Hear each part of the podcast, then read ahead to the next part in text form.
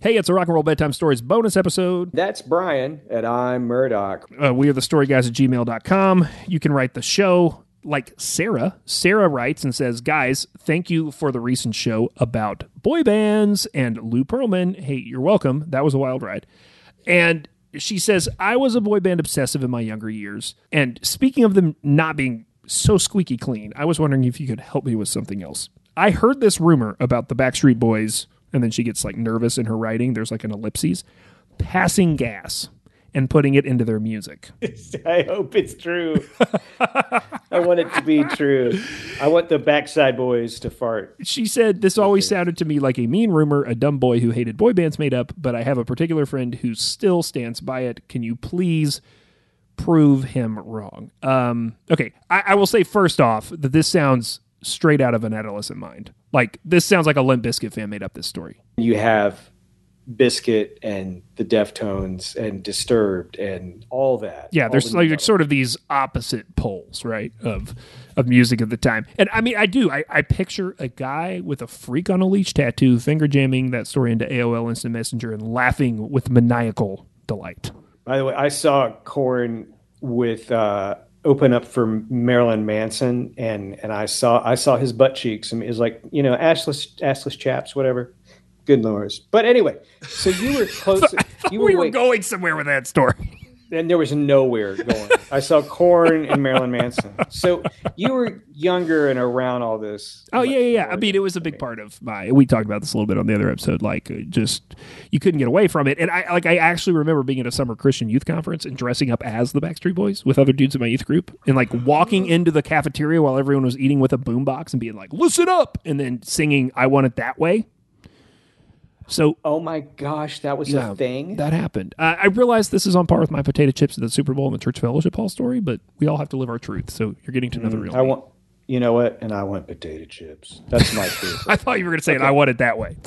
Uh, okay, do. so I mean, we did say we did say that this sounds like something that came from an adolescent mind, but I think we're overlooking the fact that the Backstreet Boys were almost adolescents when this happened, right? Like they, there's about a six year range with them, but none of them were way past their teenage years uh, during yeah, this period. Mark, you could market it to adolescents, teenagers, girls. Yeah. what, what I'm telling you is that I think this is true. Oh, I'm so excited. Billboard Magazine 2017, AJ McLean says uh, we were in the studio with Max Martin. I, I just want to say I was in the studio with one of the most famous songwriters on the planet. Anyway, keep going. and he's making the song "The Call." Howie Dorough is in the booth doing that vocal breakdown. Dun dun dun dun. For those that um, don't remember that song, uh, and Max gave Howie his harmony, and I think he was just putting so much air into the vocal that as he was singing, he went dun dun dun dun, and he farted. But he farted not only on the beat, but in key. So Max tweaked it and made it sound like one of his patented bass sounds, and it stayed on the record. See, Sweden. Giving it, never stopping. Sweden never stops giving. Okay. Okay. Then they ask Howie. They ask Howie Dorough himself, the guy who uh, apparently ripped ass on this record. Quote, I'm sure there were a lot of beverages consumed back in the day. It's one of those kind of things everybody at that age, especially Nick Carter, was constantly passing out. Like how he throws Nick Carter under the bus immediately. Like oh, yeah. it's him, but he's like, actually, Nick did it way more than me. I just happened to get caught on on tape. Everybody, especially. Yeah, that's what he uh, just said. Then he throws he throws the Donald Trump thing in. He's like, just be you know, we were just doing locker room stuff. And coincidentally, I got in the booth and was breathing really heavily, singing my part, and I guess some extra air kind of came out and it made everybody laugh. And Max decided to take that and sample it into dun dun dun dun. So I, I yeah, right. Like I read this and I was like, that cannot be real. And then I I looked several places to see if I could get it like double and triple verified. It appears to be real.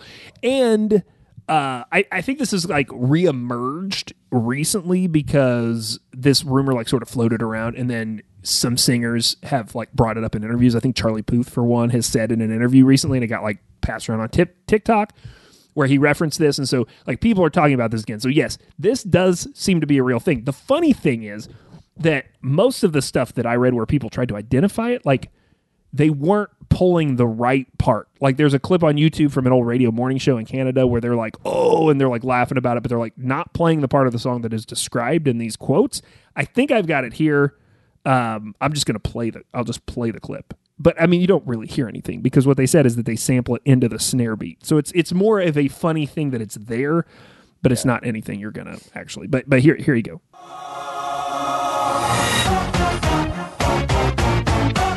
That's it. It's somewhere in there. So next time you hear that song, just just know that there is uh, air coming out of someone's a hole sampled into it. It's it's just like those real quiet messages in Judas Priest and Ozzy's records. exactly the telling same. You, telling you to drive your car into a bridge. That's exactly what it's like. Uh, let's hit another letter. We we do appreciate you writing the show. It's we are the story guys at gmail.com. And this one comes from uh, Vivian. Vivian's been catching up on the first 50 episodes, uh, I believe. So she's got some feedback for us, which is awesome. Um, I've listened to the first 50 episodes driving for work over the last week, and I have some gripes. This is good. Yes. Constructive criticism. I, appreciate that. By the way, thanks for the letter, Vivian. Uh, you need to bring on someone who understands music theory for episodes when you're comparing songs or talking about theory because you guys are objectively way off base.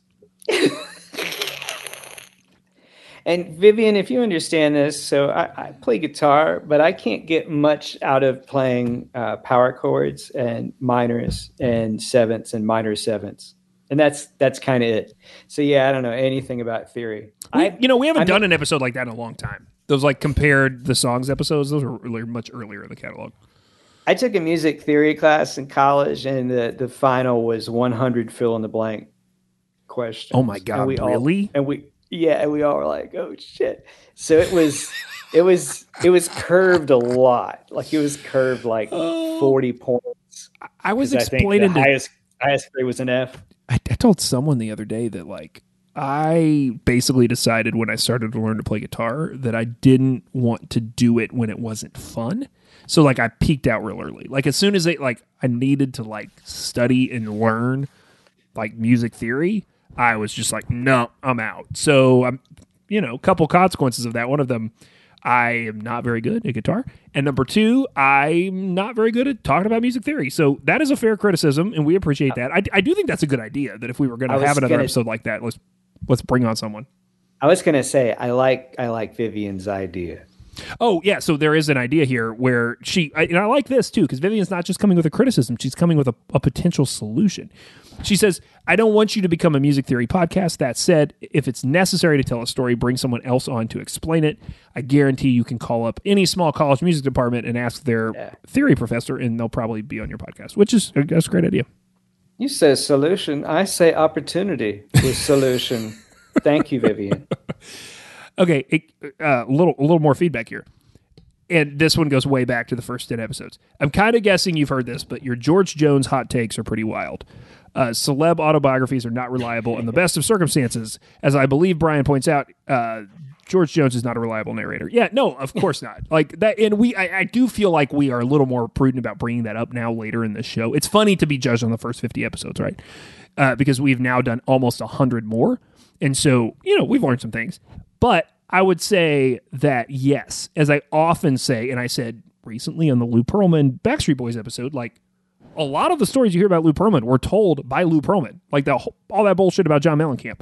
Like I don't buy that, but it's interesting to know it's been entered into the lore by Lou himself, right? And so trying to distinguish some of that a little more is I think important. I think that's that, that's another good criticism. I don't think that people take take anything that George said seriously.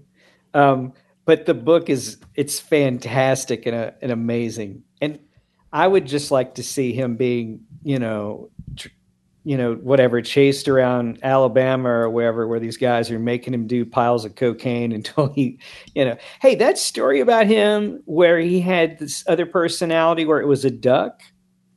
you know, that's a real, that was a real thing. Do you know that? Yeah, yeah, uh huh. Okay, that's a real fucking thing. And it's like, yeah, I, I get it, but like he was that. You can you imagine how ha- just flattened you are on drugs that you go up on stage as a duck, and they and they carry you away and take you to a hospital. Oh wow! Uh, one one last piece of advice uh, from Viv. I I know it's your golden years, uh, though.